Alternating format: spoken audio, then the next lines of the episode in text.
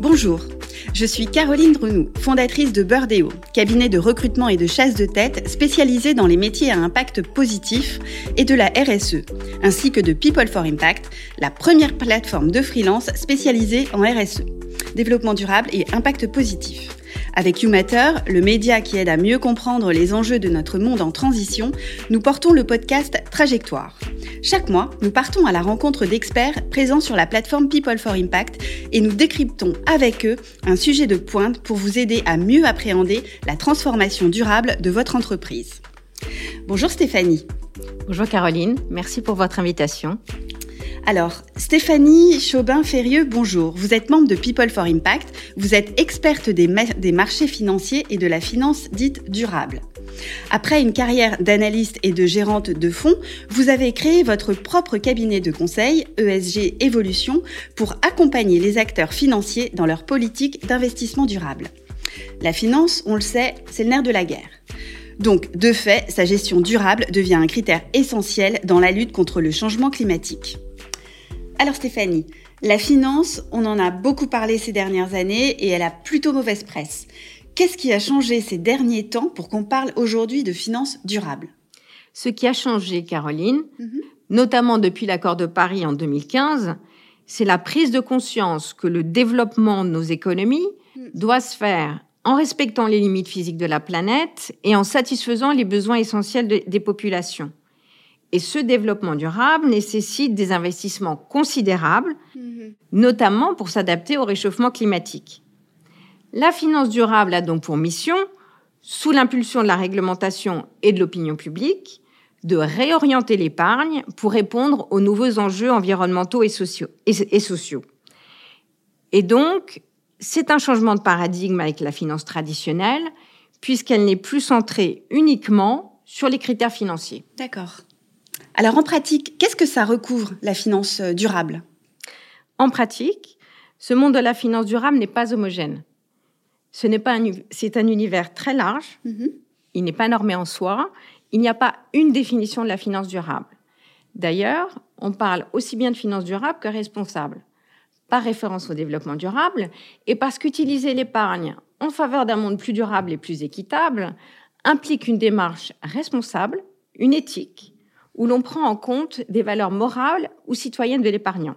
Plus précisément, la finance durable englobe la finance verte, qui vise à lutter contre le réchauffement climatique en changeant de modèle énergétique.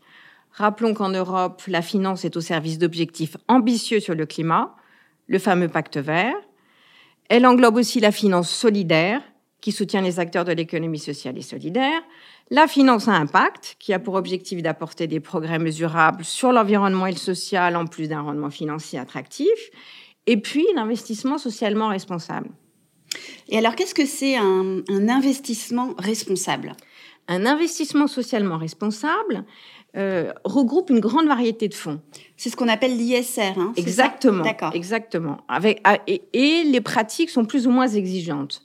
Pour simplifier, il consiste en deux grandes familles de fonds. Mm-hmm. Soit des investissements dans des entreprises qui ont des activités ou des pratiques bénéfiques pour l'environnement et l'intérêt collectif. On sélectionne en quelque sorte les meilleurs élèves au sein de leur secteur d'activité mm-hmm. ou ceux qui s'améliorent le plus, par exemple les champions de la transition, ce qu'on appelle les champions de la transition, soit des investissements qui excluent certains secteurs considérés comme polluants, émissifs en carbone, ou bien qui heurtent certaines valeurs de l'épargnant, par exemple, les activités autour des armes controversées ou du tabac. D'accord. Prenez le cas d'un nom comme Total Energy. Avec la première approche, mhm. vous pouvez le financer s'il est mieux classé que ses concurrents. Avec la deuxième, il est exclu d'emblée, notamment pour son exposition au sable bitumineux. D'accord. En fait, les deux approches ont des avantages et des inconvénients. Oui. Dans la première, l'investisseur a un placement diversifié qui comprend des entreprises sélectionnées à la fois sur des critères financiers et de durabilité, mhm. mais il prend le risque de financer des secteurs controversés. Et dans le deuxième cas, il est moins exposé aux controverses, mais la performance de son placement peut être impactée par les biais sectoriels qui sont introduits. D'accord. Alors, vous parlez de critères. Euh, est-ce que ça a à voir avec les fameux euh, critères ESG euh, e dont on entend souvent parler? Oui, tout à fait, Caroline. Avec le E pour environnement, par exemple la gestion des émissions carbone, la pollution, la préservation des ressources naturelles. Mm-hmm. Le S pour social, le dialogue social, la parité homme-femme, l'inclusion et, la lutte contre les inégalités. Et le G pour gouvernance. Par exemple, la politique de rémunération, une structure du conseil d'administration adaptée au business model de l'entreprise, ou bien encore la transparence fiscale.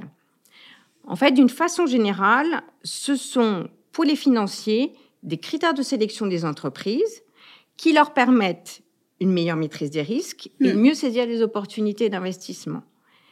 Ces critères, en fait, appuient une nouvelle approche d'évaluation de la performance de l'entreprise. On parle d'ailleurs de performance environnementale et sociale. Et ces critères ESG, ce sont aussi un langage commun avec les entreprises dont ils influencent les pratiques pour une meilleure prise en compte de leurs incidences sur la société et l'environnement. D'accord, c'est ce qu'on appelle euh, l'extra-financier aussi, c'est ça? Tout à fait. D'accord. Euh, et est-ce que, en quoi ça consiste? Est-ce que vous avez, euh, vous avez des exemples de cas clients? Alors, d'abord, peut-être concrètement, pour voir un peu globalement où, le marché va, parmi ces critères, la finance est d'abord concentrée sur les thématiques environnementales, du, du, fait de l'urgence climatique, et, et aussi la pression de la réglementation la taxonomie en Europe, qui donne une définition de ce qu'est une activité durable, a démarré avec l'environnement. Oui, je me permets de dire, on a fait un podcast aussi justement sur la taxonomie. Mhm. D'autres sujets émergent. La crise sanitaire a provoqué une remise en cause de notre modèle social qui couvre des sujets aussi variés que la santé, l'éducation, l'emploi, donc, les fonds à thématique sociale se développent. D'accord. Mhm. Et pour répondre à votre question, Caroline, mhm. plutôt que de citer des réalisations ESG par des clients, qui sont très variables, il me semble plus important d'illustrer la démarche. Ces critères ESG sont une feuille de route pour la finance, mhm. voir quoi prioriser. Mais le problème, c'est qu'ils ne sont pas encore standardisés. Ils sont construits à partir des données fournies par les entreprises investies et jusqu'à récemment, elles avaient une grande latitude de reporting. D'accord. Les données ESG se généralisent, elles sont de plus en plus normées, réglementées, mais elles ne sont pas encore aussi fiables que les données financières. Donc, le point de départ pour un financier, c'est comment les interpréter, comment les filtrer. Mm-hmm. Cela nécessite de mettre en place des outils et des processus rigoureux et de se former. Bien sûr. Mm-hmm. À partir de ces critères ESG, les sociétés sont évaluées, les financiers leur attribuent une note ESG, qui combine généralement d'ailleurs à des notes ESG fournies par des prestataires externes, mais avec des limites. Au final, les notes ESG peuvent être très différentes entre elles. D'accord. L'étape suivante, c'est la façon d'intégrer ces notes ESG dans la construction des, des portefeuilles d'investissement et là, en soi, il n'y a pas de bonne approche unique. Mhm. Cela dépend de la stratégie, des, thématiques du fonds, des, des, attentes des investisseurs. Mais des questions me paraissent récurrentes. Faut-il privilégier les sociétés leaders sur l'ESG pour préserver l'intérêt de mes investisseurs, notamment en évitant des, des controverses qui vont venir peser sur le rendement de mon portefeuille? Ou bien faut-il accompagner les entreprises moins bien notées pour les inciter à se transformer au service du bien commun? Je comprends, oui. Mhm. En fait, Caroline, dans la majorité des cas, ces critères ESG permettent de réduire les risques des investissements. D'accord. Mais peu de fonds arrivent à prouver réellement leur impact positif sur l'environnement et la société, contrairement aux messages véhiculés. Oui, effectivement, on entend euh, beaucoup de messages à ce sujet en ce moment. Euh, mais c'est quoi? Ça veut dire que le greenwashing, c'est aussi dans la finance? Oui, malheureusement, Caroline, comme dans tout secteur. Dans une société du tweet, on ne fait pas toujours ce qu'on dit. Aujourd'hui, presque tous les gestionnaires d'actifs revendiquent des fonds ISR qui se développent très fortement. Et ils sont tentés de privilégier l'habillage vert de leur portefeuille pour des raisons commerciales évidentes, mais parfois avec de la complaisance sur leur composition. Mmh. Et comment on peut potentiellement lutter contre ça alors? En fait, je vois deux impératifs derrière le greenwashing. Le premier, c'est la transparence. Mhm. Les documents commerciaux des placements durables manquent de lisibilité et face à un choix important, l'épargnant est un peu perdu. Sur ce sujet, on commence à avoir des garde-fous. La réglementation est sensible à la qualité d'information transmise par les financiers à leurs clients et les règles se renforcent. Mhm. Par exemple, ils doivent classer les fonds suivant des critères extra-financiers sur leur site Internet, dans les prospectus des fonds, informer leurs clients des facteurs de durabilité mhm. et connaître leurs préférences ESG. Il y a aussi des projets d'harmonisation de labellisation des produits durables à l'échelle européenne. Et puis, euh, il y a une couverture médiatique, une sensibilisation accrue de l'opinion publique sur le greenwashing. Donc, à la clé, des risques réputationnels et des amendes élevées pour les acteurs de la finance. D'accord. Et le deuxième impératif, c'est l'engagement actionnarial qui me paraît indissociable de l'ISR. Et là, ce n'est pas juste mener des actions symboliques, rejoindre des coalitions d'investisseurs, mais c'est véritablement une démarche responsable qui consiste à influencer la gouvernance de l'entreprise par le dialogue et le droit de vote mhm. et faire pression pour qu'elle modifie sa stratégie environnementale ou sociale. D'accord. Donc oui, c'est difficile d'allier la rentabilité et la responsabilité à la finance. L'impact de la finance durable est pour le moment difficilement mesurable, la communication parfois trompeuse, mhm. mais en finançant, en votant, en s'engageant, la finance peut contribuer à la solution. D'accord. Alors, euh, vous parliez d'exclusion, euh, donc parfois de décision de désinvestissement. Est-ce que vous avez des exemples de secteurs qui sont euh, comme ça mis au banc? Oui, Caroline. Les entreprises liées au charbon et plus largement aux énergies fossiles font partie des exclusions et des désinvestissements les plus fréquents. D'accord. Mais euh, au-delà, les, mises au banc s'élargissent mm. et elles dépendent souvent des thématiques développées par les fonds. Par exemple, une thématique actuelle, la biodiversité, qui est un enjeu majeur à côté du climat. Mm-hmm. Et donc, les politiques d'exclusion concernent l'huile de palme, les OGM, l'élevage intensif. Mm-hmm. Alors, vous me direz, pourquoi ces décisions de sortie de certains secteurs? Parce qu'avec le réchauffement climatique et les changements qu'il implique, qu'ils soient technologiques, réglementaires, en termes d'évolution des habitudes de consommation, certains investissements vont tôt ou tard perdre leur valeur. D'accord. Hmm. Et rappelons que la responsabilité du financier, euh, par exemple celle d'un fonds de pension qui gère les retraites, est avant tout de protéger l'épargne de ses clients. Donc c'est très pragmatique en fait. Exactement. Mhm.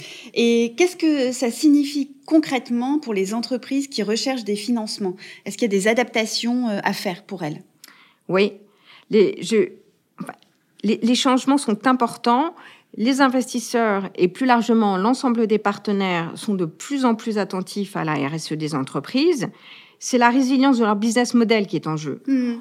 en commençant par le soutien des marchés financiers il est chaque jour plus manifeste que les enjeux ESG influencent leur capacité de financement, leur valorisation boursière, et clairement, la tendance devrait s'accentuer au cours des prochaines années. D'accord.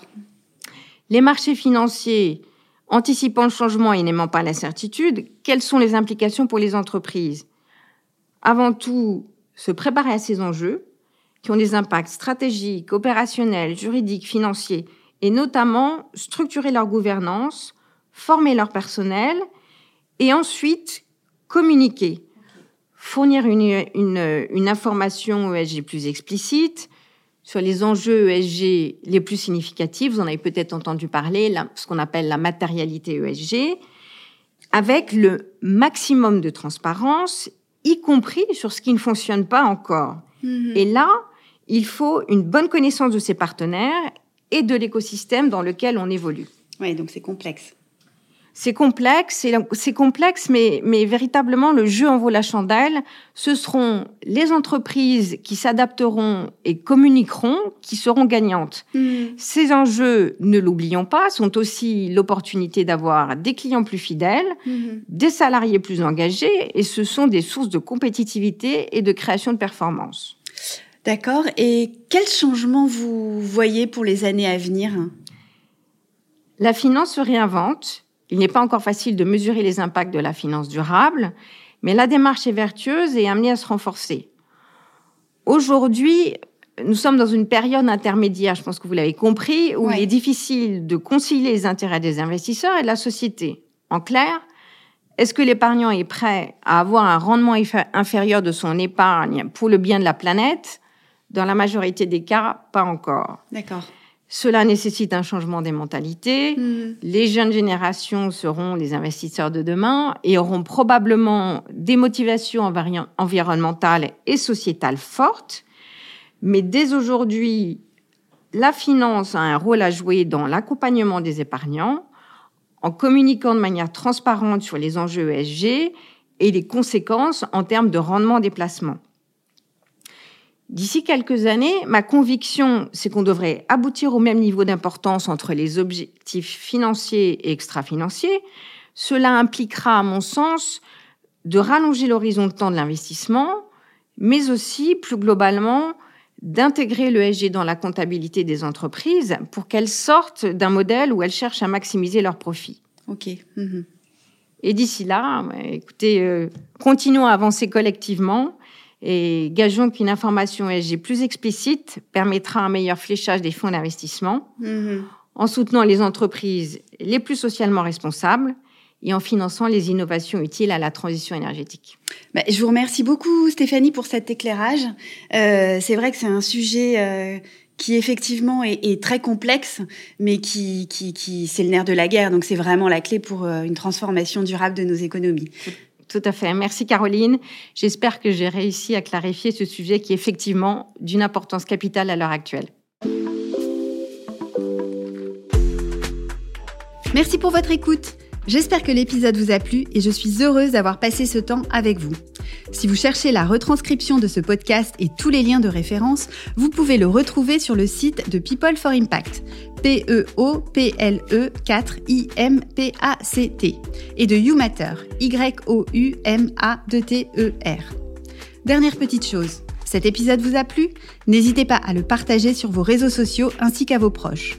Faisons grandir la communauté d'acteurs engagés ensemble. Vous pouvez aussi le noter sur votre plateforme d'écoute préférée, ainsi que retrouver l'intégralité des épisodes sur youmatter.world, ainsi que sur peopleforimpact.com. Un grand merci de m'avoir écouté jusqu'ici et retrouvons-nous très bientôt pour le prochain épisode.